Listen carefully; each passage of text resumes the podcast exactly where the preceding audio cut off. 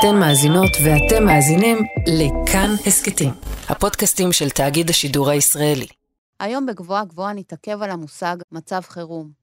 נעמוד על משמעותו המשפטית, הפוליטית והפילוסופית. ניתה האם הוא באמת מאחורינו ומה הוא חושף ביחס בין החוק והריבון. מתחילות. גבוהה גבוהה עם ויויאנה דייטש.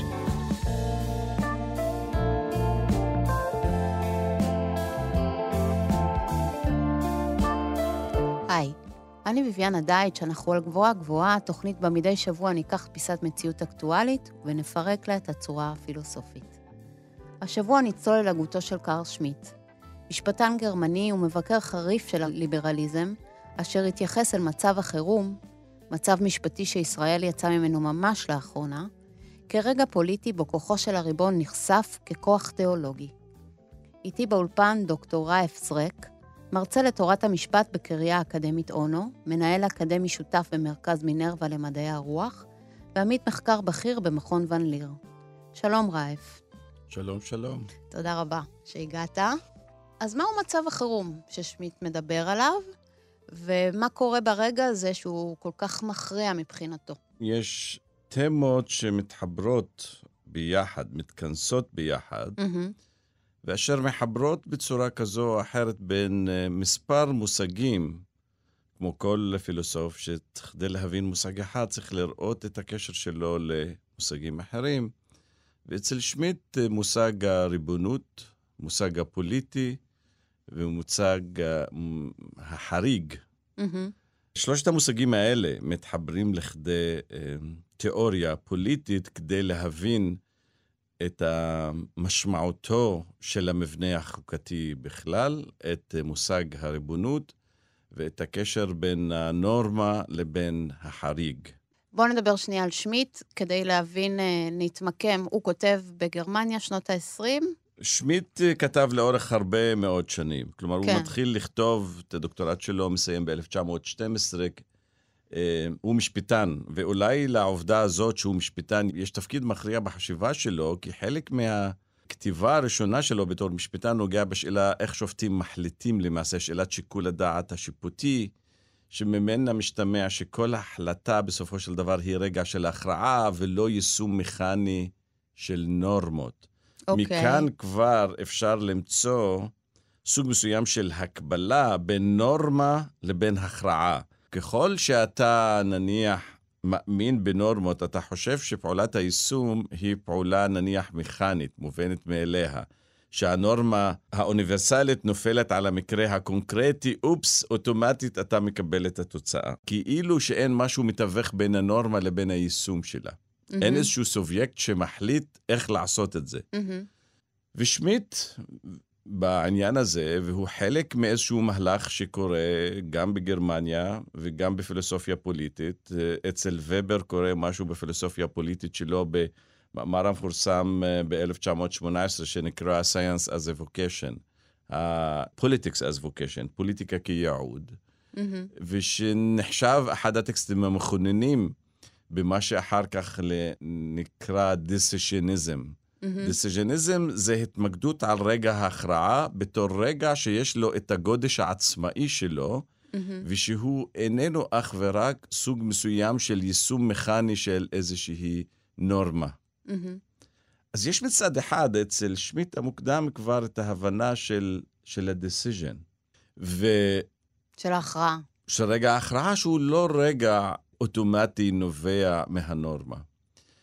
ולכן מה שאני רוצה לפנות צמת לב אליו, זה שמצד אחד אפשר לעשות juxtaposition, העמדה או הקבלה בין נורמה לבין דיסיז'ן, בין נורמה לבין רגע ההכרעה, ולבין נורמה לבין חריג, האקספשן. יוצא מן הכלל. החריג, כן. היוצא מן הכלל. כמובן, כשאנחנו נמצאים במצב חירום, אנחנו כביכול נמצאים במצב חריג, כי החיים הנורמליים שלנו משתנים, ובעקבות זה אנחנו סבורים שגם המערך הנורמטיבי, החוקי, צריך להשתנות בהתאם. אנחנו גם באתיקה חושבים, במוסר אנחנו חושבים שיש מוסר של יום-יום, אם אני מתנהל עם אנשים כמוני, צריך אולי מוסר מסוג אחד, אבל אם אני פוגש איזושהי עבריין מועד, אולי אני צריך להתנהג מוסר שהוא קצת שונה. ולכן, ברגע שיש לי מצב של מלחמה, או קורונה, מגפה. או קורונה, אבל המקרה הפרדיגמטי זה שיש לי מלחמה, יש תחושה שאנחנו צריכים להתנהל במלחמה בצורה שונה מהדרך שבה אנחנו מתנהלים ביום-יום הרגיל. זה נראה כל כך פשוט, אבל להגדיר מהי מלחמה ומהו היום-יום הרגיל והנורמלי, זה כבר שאלה מאוד מאוד מסובכת, והיא סיבה להרבה מאוד מחלוקות. אבל אם אני רוצה להסביר בקצרה את רעיון החירום, שהוא מעצם מהותו מחייב סוג מסוים של חריג, אבל כפי שאמרתי, לא כל החרגה היא מניחה סוג של חירום. ניקח את מצב המלחמה, נניח מלחמת העולם הראשונה, מלחמת העולם השנייה, ויש תחושה שצריך לסייג את סוג הזכויות שמהם אנשים נהנים, האזרחים נהנים, או שצריך להכפיף את הרשות המחוקקת לרשות המבצעת, או לקחת חלק מסמכויותיהם של השופטים, להמעיט בביקורת שיפוטית, כי יש איזשהו מצב שמחייב פעולה מיידית במצב חירום, ולכן הדבר הזה מחייב סוג מסוים של השהיה של הנורמות הרגילות. מכאן נובע הדמיון הפוליטי אשר מחייב אותנו כביכול לחשוב על שני עולמות של נורמות, עולמות של נורמות לזמנים רגילים ועולם אחר של נורמות שבחלקן משהות את הנורמות של היום-יום הרגיל, ומפעלות נורמות אחרות. עכשיו, שמיט כותב באמת בשנות ה-20, ברפובליקת ויימר, כן. שיש לה חוקה מאוד דמוקרטית-ליברלית, כן. אבל מתעורר שאלת הריבון, למה מתחילה להתעורר? כי באמת גרמניה של שנות ה-20 הופכת להיות מאוד מפולגת בין ימין לשמאל, ואין איזשהו רגע של סטביליות, רגע של יציבות. והדבר הזה נמשך למשך תקופה, ומעלה כל הזמן את השאלה של היציבות, של הריבון אשר צריך להכריע. בסופו של דבר, ברפובליקת ויימר היה סעיף 48 המפורסם, שמדבר על מצב החירום ומקנה לנשיא סמכויות בשעת חירום, ובאמת קרל שמיט היה מבין הפילוסופים של המשפט שמאוד תמכו בשימוש נרחב בסמכויות המוקנות לנשיא בעקבות סעיף 48, ואשר אמורות להעניק לו כי כביכול בדמותו הריבונות באה לידי מצוי שהוא הקובע.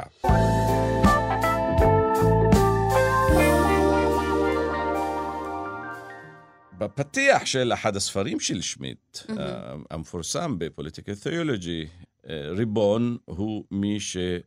sovereign he who decides on the exception. ריבון... מי שמחליט על מצב חירום. הוא קובע, יש עכשיו מצב חירום, ולכן הסמכויות עוברות לצורך העניין מהפרלמנט, לנשיא, לראש הממשלה. כן. מה שמבוזר הופך להיות מרוכז. ויש מי שיכול לקבל את ההחלטות, ואין אולי את אותה מערכת של איזונים ובלמים שאנחנו רגילים לחשוב עליה במושגים דמוקרטיים של היום. בהחלט. תראי, אני חושב שלפעמים יש, בגלל הסמיכות של מושג החירום ומושג החריג ומושג הצורך, כי הכל נובע, הפילוסופיה הזאת של החירום, עומד בבסיסה אמירה מאוד ישנה, גם בתרבות המשפטית הרומית וגם בתרבות המשפטית האסלאמית. אוקיי. בתרבות הרומית, necessity is no, no law. כלומר, מצב של צורך, הוא משהה את ה... כי אתה קודם כל, אתה צריך לענות ל-necessity. זהו רגע... להכרחיות של המציאות. להכרחיות של המציאות, אם אתה רעב, אתה מתנהג באופן כזה אחרת, או נניח שאם אתה מותקף, ואז אתה צריך לפרוץ את הדרך של השכן שלך על מנת לברוח לאיזשהו איום, אז אנחנו לא יכולים להעמיד אותך לדין בגלל שגרמת נזק לשכן שלך, לא בגלל שמה שעשית הוא הדבר הנכון, אלא בגלל שהצורך הקיומי עומד לפני הנורמה. אני אולי רוצה לעשות סדר בעניין של החריג. כן.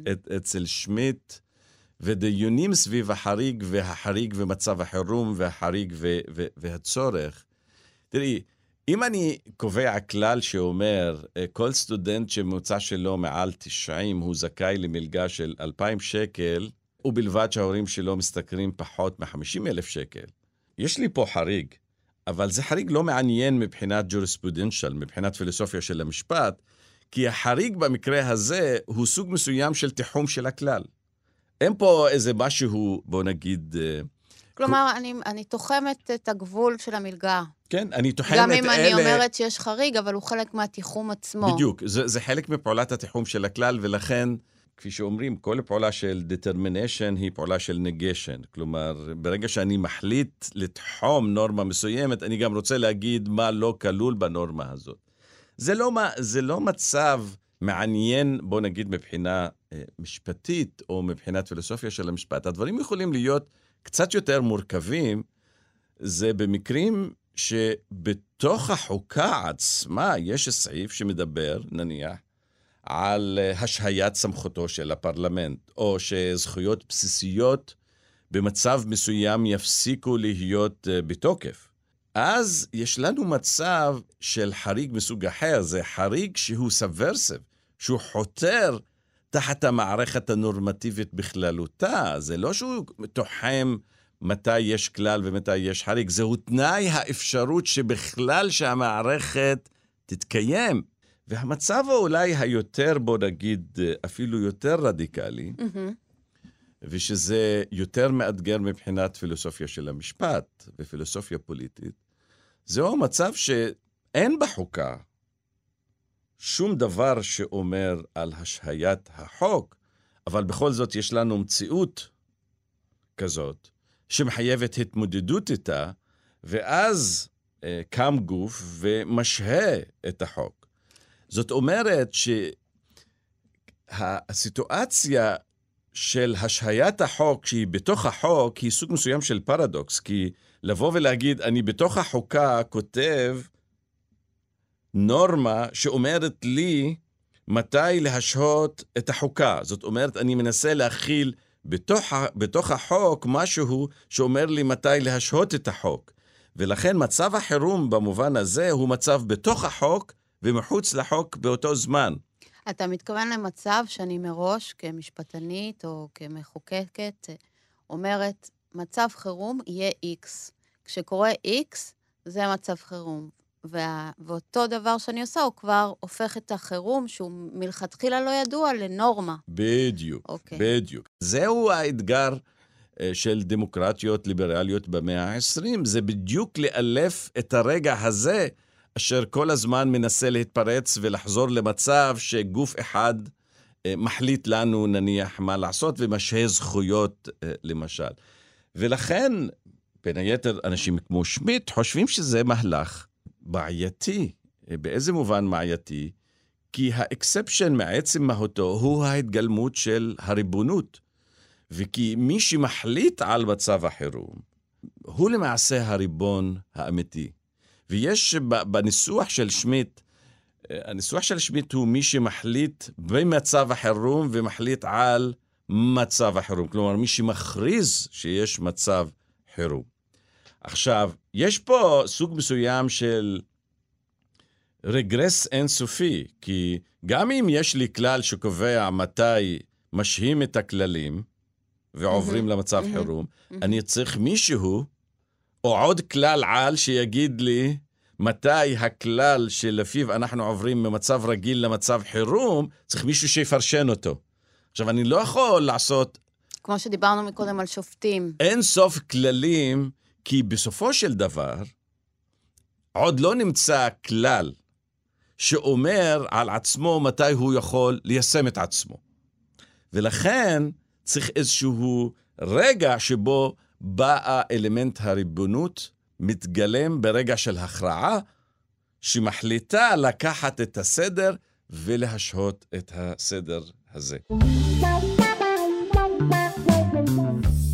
שמיט מנסה לתאר לנו את חוסר יכולתה, או את גבול יכולתה, כן. של מערכת המשפט הליברלית לנהל את עצמה כאילו הייתה מכונה, שהיא מתוך עצמה מתנהלת.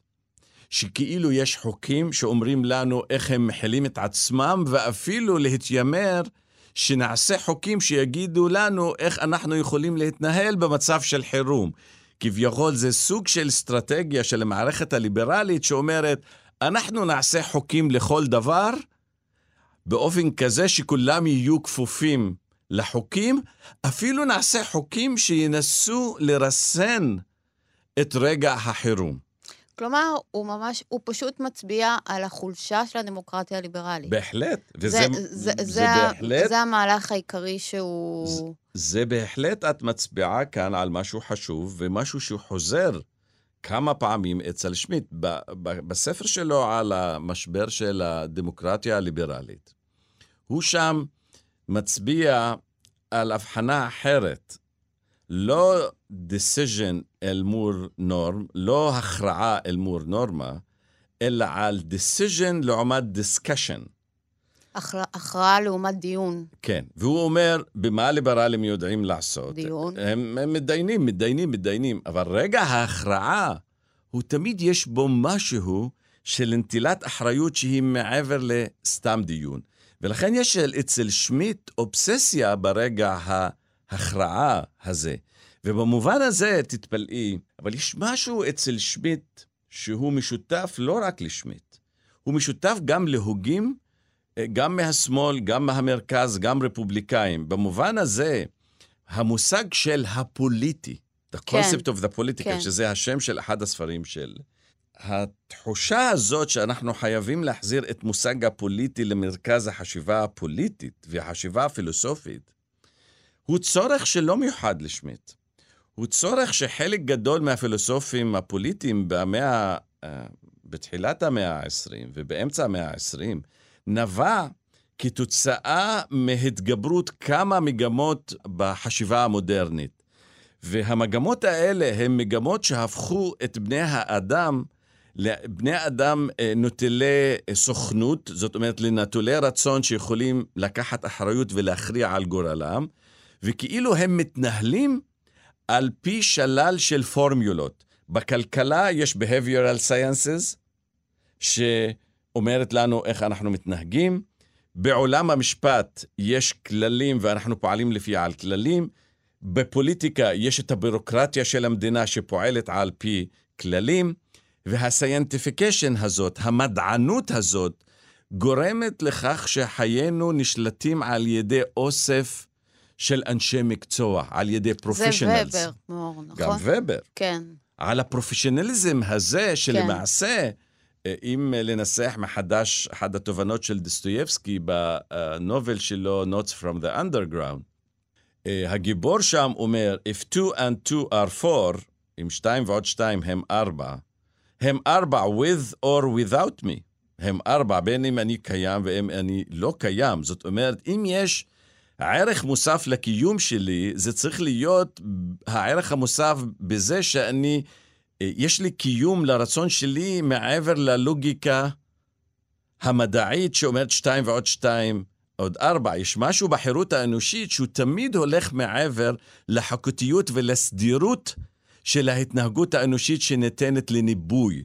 ולכן שחרור האתר הזה או המרחב הזה שבו אני יכול לעשות משהו מעבר לחוקתיות, בין החוקתיות בכלכלה, בין החוקתיות במדע, בין מעבר לבירוקרטיה של המדינה, זה סוג מסוים של ניחוס של העולם שבו החירות, המעשה האנושי, חוזר להיות עולם שאני יכול ואמור לעצב אותו ולקחת עליו אחריות. כמובן, אני עכשיו קורא את שמיט כהמשך למסורת אקזיסטנציאלית. כן, זה מאוד מזכיר את חנה ארנדט, מה שאתה אומר. אני אנסה להגיד את זה במילים פשוטות, כי אולי לא כולם הבינו.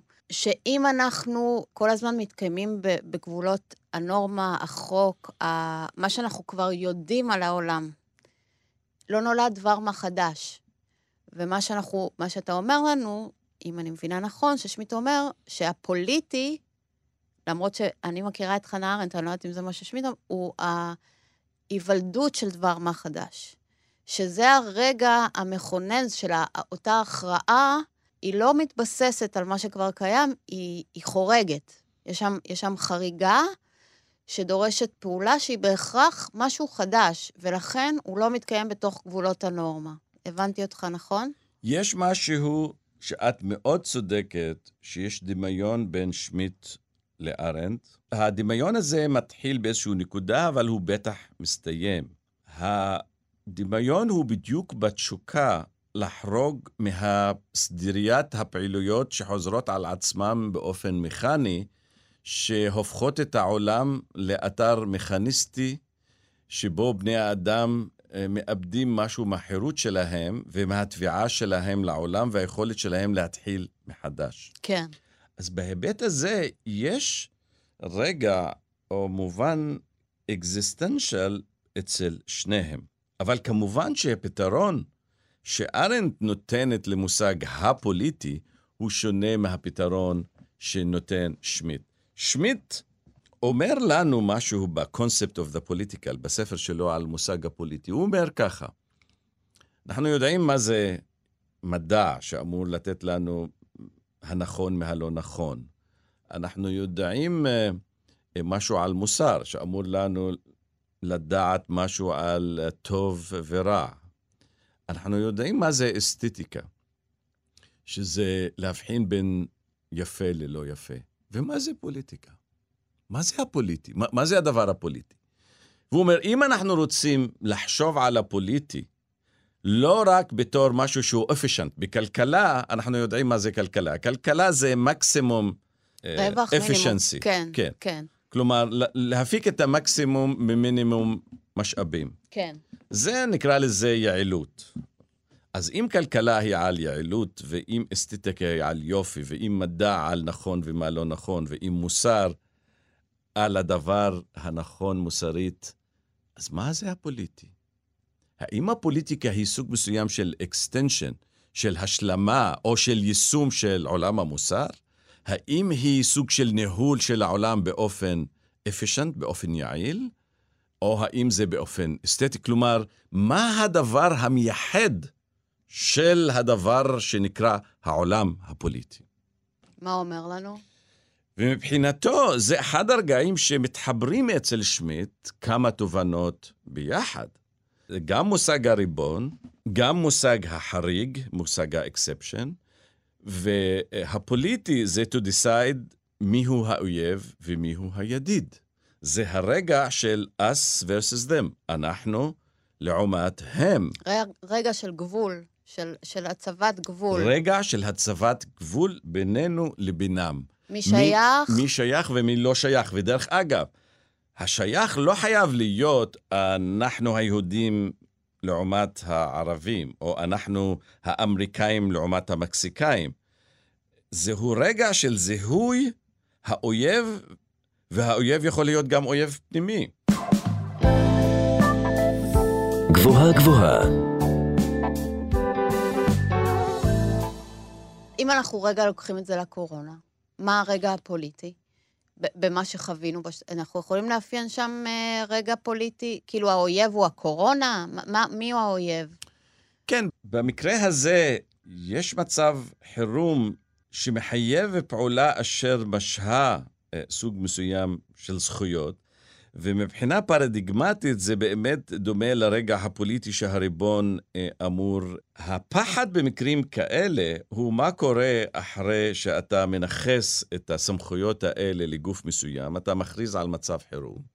אני רק אזכיר, במצב חירום שהיה החלטות שקשורות בקורונה, הן לא היו צריכות לעבור בפרלמנט, הן היו יכולות להתקבל על ידי הממשלה ולצאת צו שעכשיו זה המצב.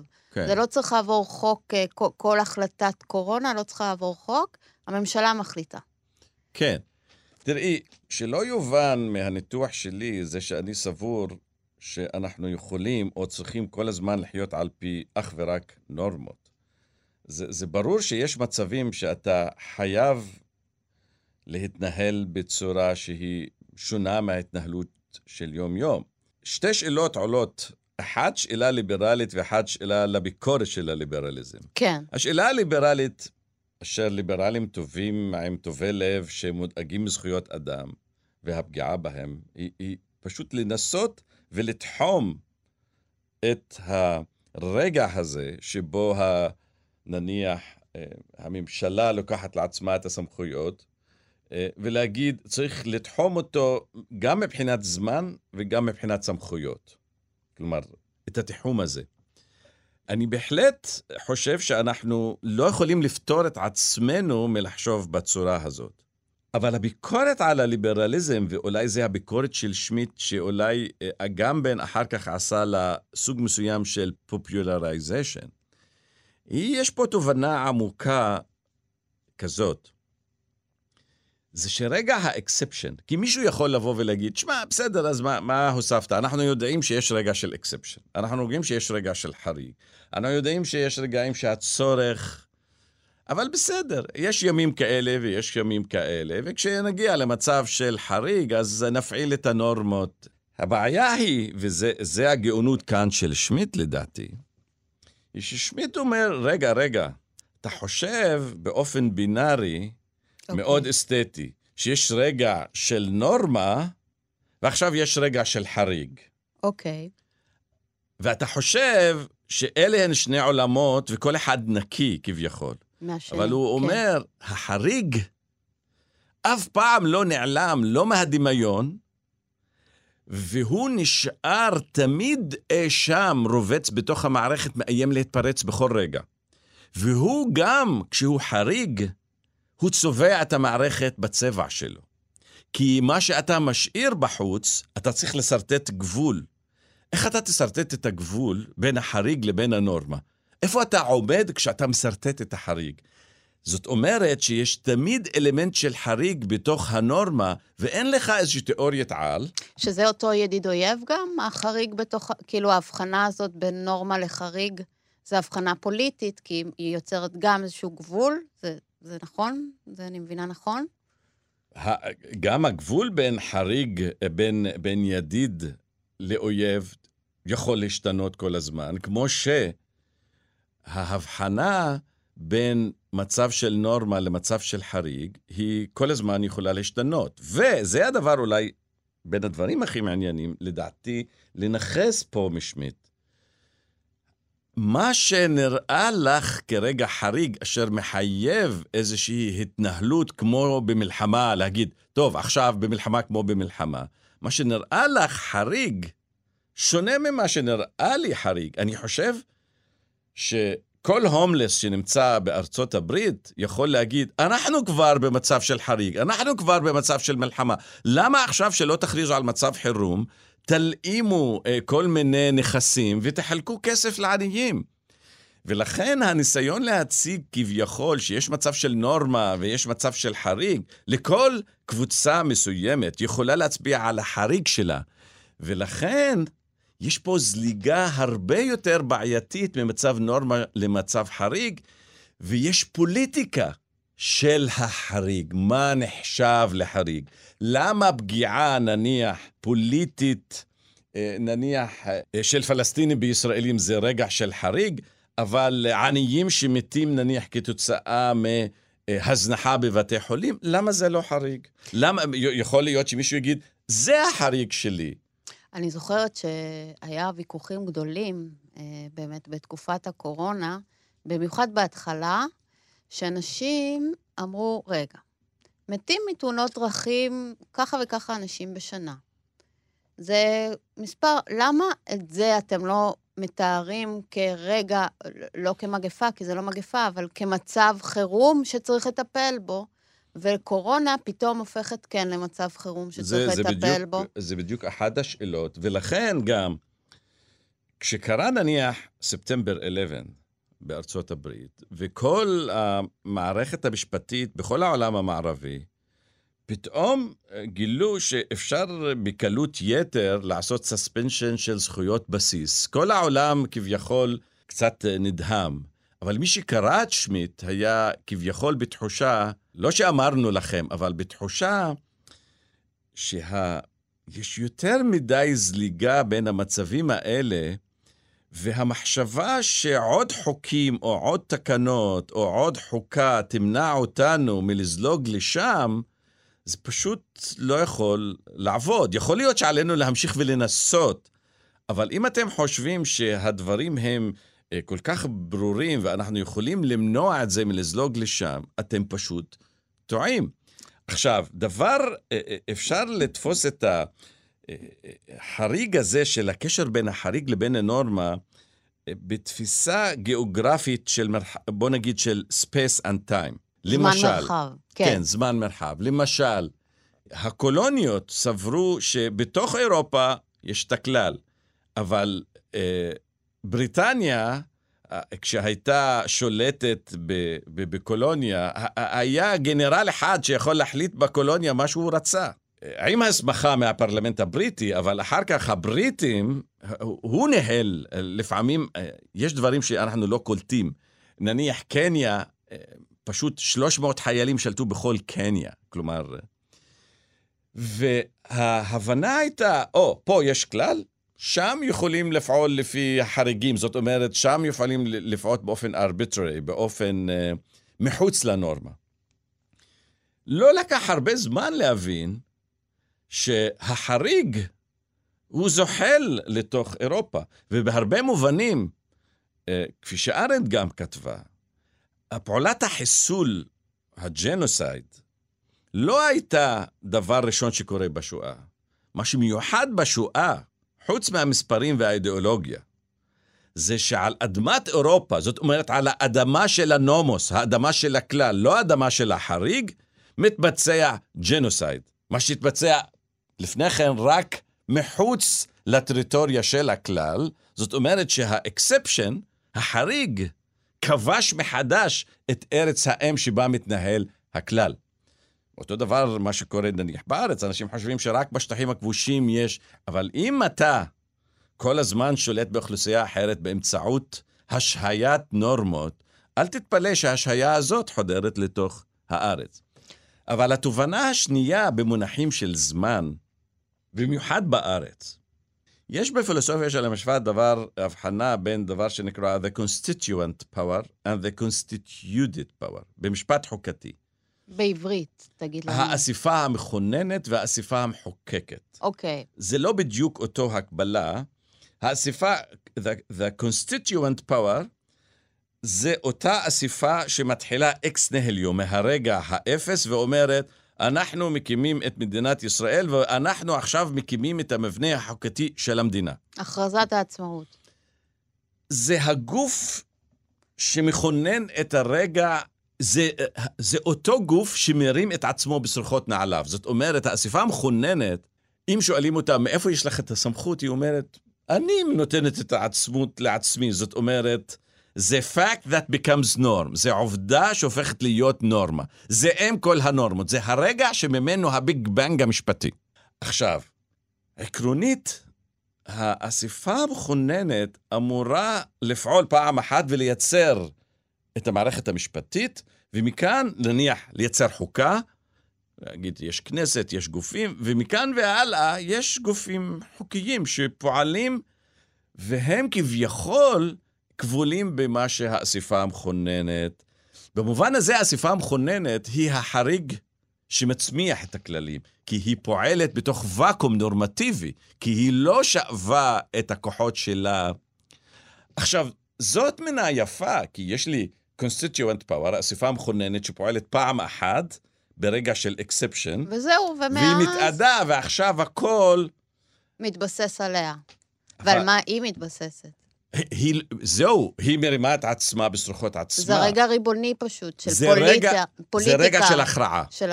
זה רגע של הכרעה, והמבחן הוא אפקטיביות. אם יש פה כוחות כלכליים ופוליטיים שיתחזקו את המדינה הזאת, יתחזקו אותה. אם אין, אז היא נופלת. עכשיו, התמונה האסתטית הזאת שמאבחנת בין רגע של הכינון לבין הרגע שבא אחר מכן, בתיאוריה של שמיט מתערערת. כי מה שמיט בתפיסה של שמיט? כפי שהחריג עורב לכלל, האנרגיה של האסיפה המכוננת היא אף פעם לא באה לידי סיום. היא כל הזמן, האש הזאת נשארת שם, ואתה אף פעם לא יודע מתי היא חוזרת וטורפת חלק מהסמכויות של האסיפה המחוקקת. כביכול, הרגע הריבוני הזה שאומר, אנחנו היהודים והקמנו את המדינה. במקרה של ישראל נניח, האסיפה, רגע היסוד הוא רגע יהודי. אבל מה לעשות? המדינה הזאת יש בה לא יהודים ויש בה דמוס, לא רק אתנוס. כשיגאל עמיר רוצח את רבין, מה שהפריע לו זה לא רק הנסיגה מהשטחים. הוא בא ואמר, מי הריבון כאן? מה? שחברי כנסת ערבים יחליטו לנו אם לסגת או לא לסגת? זאת השאלה, מי הבוס כאן? אז בצורך העניין, יגאל עמיר היה הריבון באותו רגע? הוא לא. נטע לעצמו את הריבונות, בעצם זה שהוא רצח רעיון פוליטי? יגאל עמיר רצה לבוא ולהגיד, הרגע המכונן של המהפכה עוד לא הסתיים. זאת אומרת, הרגע של constituent power, היא לא התפרקה מהתפקיד שלה. היא כל הזמן צריכה לחזור ולהנחיח את עצמה. זאת אומרת, המהפכה אף פעם לא השלימה במקרה של ישראל, ולכן זה אודיפוס קומפלקס טריברסט. זה באודיפוס הבן רוצה להרוג את האבא. במקרה הזה, האבא, זאת אומרת, האסיפה המכוננת שהולידה את המערכת המשפטית החדשה, אומרת לילד שלה, לכנסת, לדמוס הישראלי, אתה לא יכול ללכת רחוק. הרגע של העירייה ברבין היא הרגע שבו הרגע המהפכני is murdering, רוצח את הרגע החוקתי שבא אחר מכן. כאילו הוא אומר לו, לא, לא, לא, לא. זאת אומרת, מי שהוליד את המדינה, עכשיו אומר, מחזיר את המדינה לרגע המכונן, ואומר, אנחנו הבוס, הרגע המכונן. עכשיו, במובן הזה, הרגע המכונן הוא רגע יהודי הומוגני, ואנחנו צריכים להחזיר אותו לקדמת הבמה.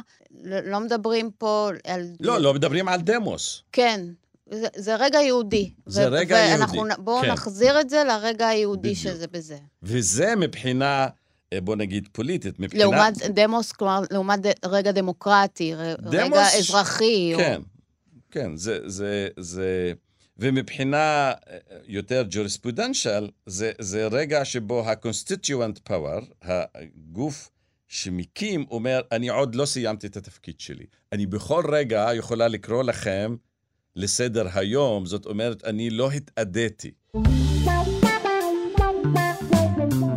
אוקיי, לא התעדיתי, אני עוצרת אותנו פה רגע.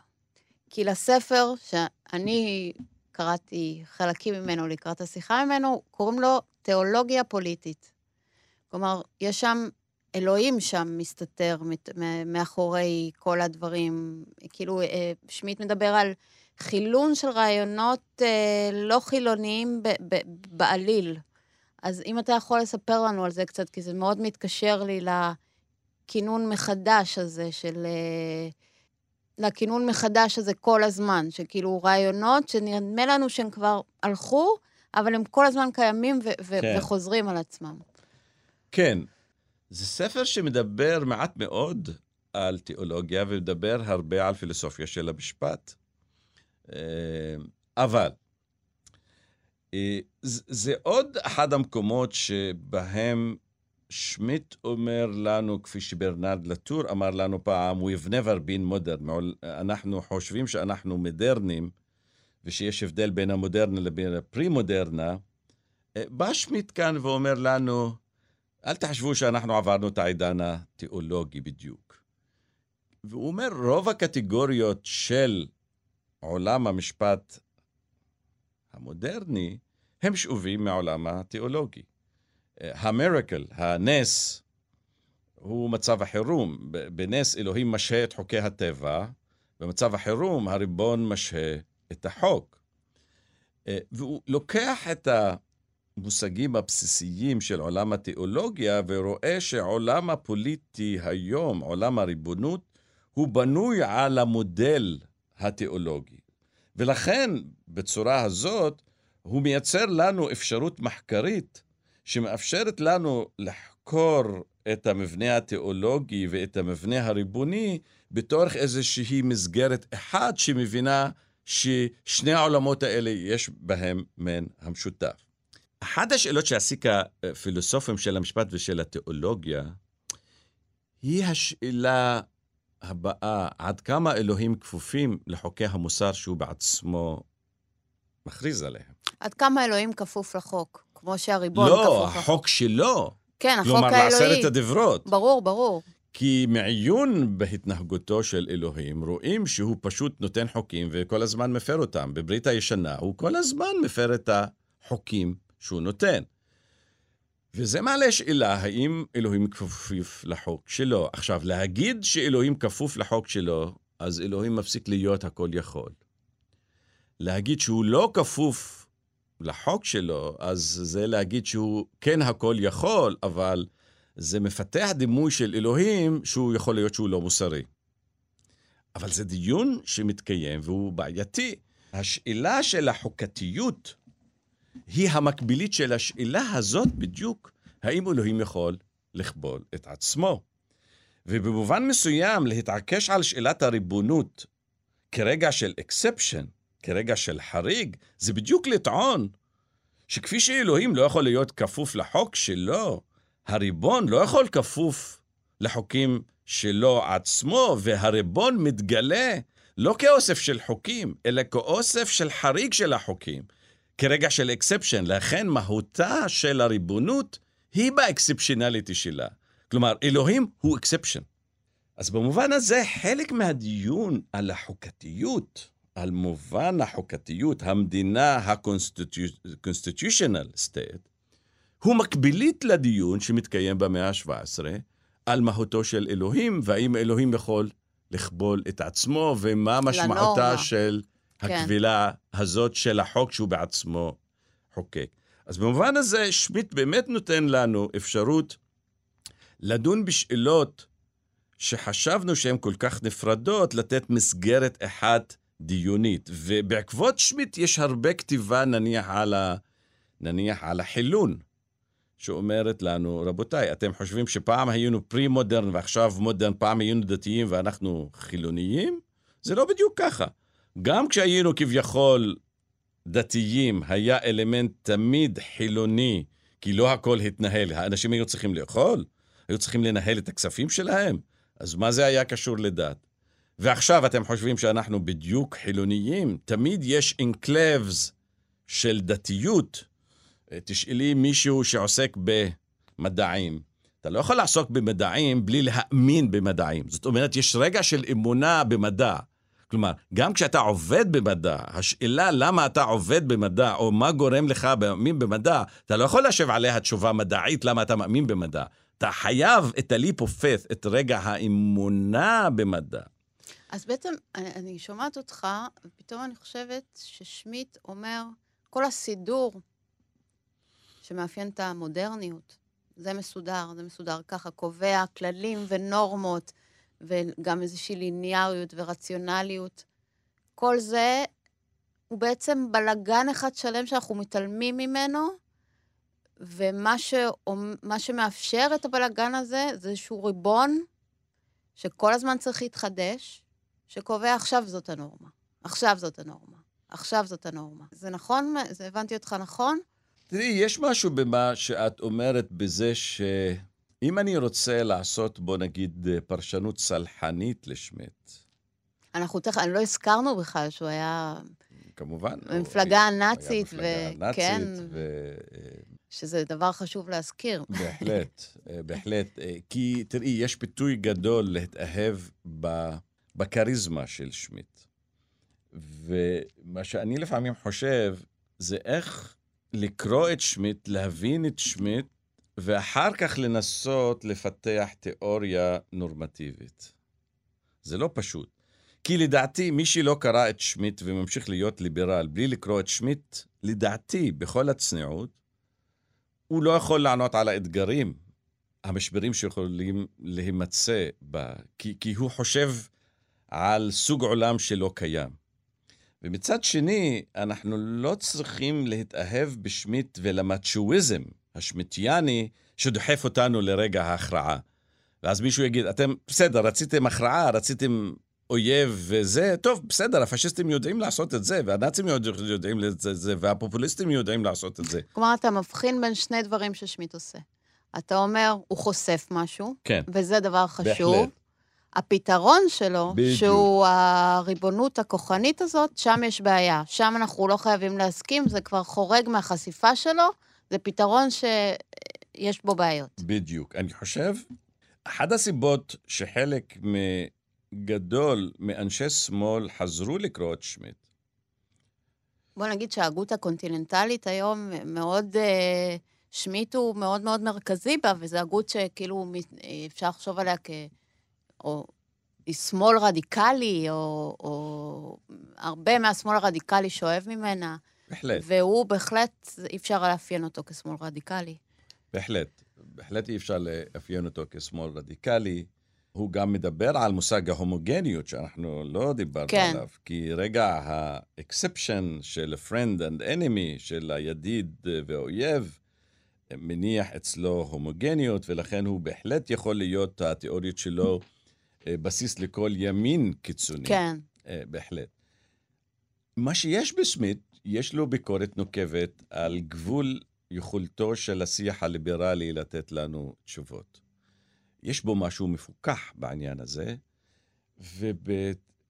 תראי, שמיט חזר להיות רלוונטי בתחילת שנות ה-90. כלומר, היו שני דברים. אני זוכר את עצמי ללא קשר, אני אחר כך הבנתי מה קורה בעולם, אבל בתחילת שנות ה-90 כתבתי את אחד הסמינריונים שלי על שמיט. אני לא ידעתי שבעולם מתעניינים בשמיט. אצל מורתי המנוחה, הפרופסור רות גביזון, אני כתבתי על שמיט ומצב החירום עוד אז, בתחילת שנות ה-90. לא ידעתי על המגיפה הזאת בעולם. אבל הוא באמת חוזר בתחילת שנות ה-90. שני דברים קרו. אחד, אני חושב, קריסת ברית המועצות. זה... וחלק גדול ממי שנהגו לקרוא את מרקס בתור ביקורת על הליברליזם, עברו לקרוא את שמיט. זה גם אותו רגע שמתחילים לקרוא את חנה ארנדט. שמיט, בהרבה מובנים, מחליף את קרל מרקס בביקורת הפורמליזם הליברלי. וזה גם קורה בנקודת זמן שכתב עת חשוב שנקרא טלוס, פשוט עושה גיליון ביוחד על שמיט בסוף שנות ה-80, וזה קורה במקרה, כלומר. ואז אנחנו נכנסים לשנות ה-90 עם ארנדט ועם שמיט, ואנשים מוצאים בשמיט סוג מסוים של ביקורת רדיקלית של הליברליזם. טוב, השאלה עכשיו, מה עושים אחרי ביקורת רדיקלית של הליברליזם? זו שאלה שעומדת בפני עצמה. נכון, איך הליברליזם יכול להתמודד עם החשיפה הזאת? יש הוגים, כמו נניח, שעוסקים במה שנקרא רדיקל דמוקרסי, שנטל מוף. כן. וכו, ונדי בראון, מנסים לחשוב על אופק שהוא מעבר לליברליזם, שאולי מבין את התובנות של תיאוריה ביקורתית, בצורת או דמוקרטיה רדיקלית, או סוג שוים של פופוליזם שמאלני. אבל זו משימה שעדיין ממתינה להרבה אנשים לעסוק בה. כלומר, מה לעשות אחרי הביקורת? עכשיו, כשאנחנו מבינים את חולשותיו המבניות של ליברליזם, מה עושים הלאה? התשובות של שמיט הן מפחידות, כמובן, חלק גדול מהתשובות, אבל זה שהוא עוזר לנו להבין משהו על הפילוסופיה הפוליטית והפילוסופיה של המשפט, אני חושב שיש לו תרומה פשוט אדירה. קשה להמשיך לכתוב, האמת, פילוסופיה פוליטית, ליברלית, קלאסית, בלי להבין את שמיט. אפילו ג'ון רולס, באחד המקומות, כותב אי אפשר לכתוב בלי לקחת את שמיט, את האיום של שמיט ברצינות. אולי עצם ההתייחסות, פשוט. כאילו, ההתייחסות למורכבות. להתייחס שוב למצב המורכב הזה, שוב להבנה הזאת שאין בינאריות. כאילו, מה שלי נשאר הכי חזק מהשיחה שלנו, זה ההבנה ההבחנה שאנחנו כל כך רגילים לעשות, שאפילו איתה פתחתי את הפתיח, שכאילו, היינו במצב חירום, הוא נגמר. כן. יש שם בעיה. כן, בדיוק. כי ההגדרה היא הגדרה פוליטית, וכל הזמן יש מצב חירום כלשהו, שהוא מתקיים, והוא לא תמיד מתוחם, ואנחנו לא תמיד רואים אותו. בדיוק. ושם, על זה הוא מצביע, ואולי אם אנחנו לא לוקחים את, כמו שאתה תיארת, את משהו, את ההצעות השוביניסטיות שלו לפעולה, שהובילו אותו אחר כך למפלגה הנאצית וכו'. אז פשוט ההתייחסות לזה, כל הזמן ההנחכה מחדש, ויכולה באמת מאוד להרחיב את טווח הראייה שלנו. בדיוק. ובזה יש המון ערך. בדיוק. אני חושב שאחד האתגרים ששמיט מציב זה לגרום לנו לחשוב האם משבר ליברלי אפשר לפתור על ידי עוד יותר נורמות. כי הוא יגיד לנו עוד יותר נורמות, אנחנו עדיין לא יודעים איך להפעיל את הנורמות.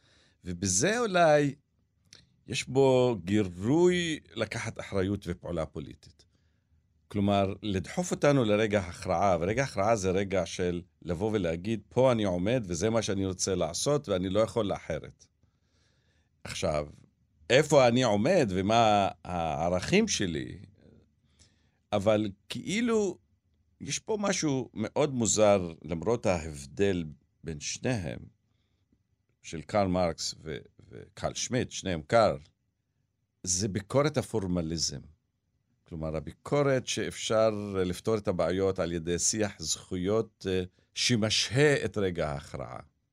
ולכן אצל שניהם יש מעבר לידי מהות, בוא נגיד, לרגע ההכרעה. ושניהם יש להם תיאוריה מעניינת, מחדדת את המחשבה, ולשניהם יש בתיאוריות שלהם מימד של סכנה.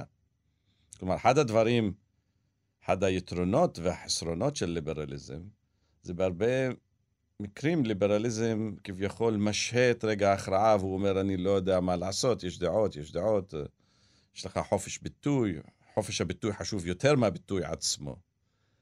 אבל זה גם כוחו של הליברליזם, אבל זו גם חולשתו של הליברליזם. אני אגיד לך לפני סיום, שאני פשוט מתוכנית לתוכנית, זה פשוט החיים. כאילו, אנחנו לא יכולים להקיף אותם ולתת להם פתרון ולסגור את כל כולם. תמיד יש עוד זווית, עוד משהו, עוד...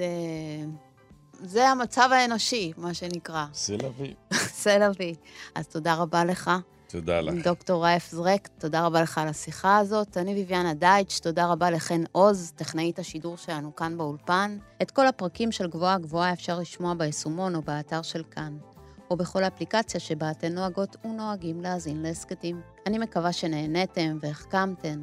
תודה רבה, אנחנו נשתמע במחשבה הבאה.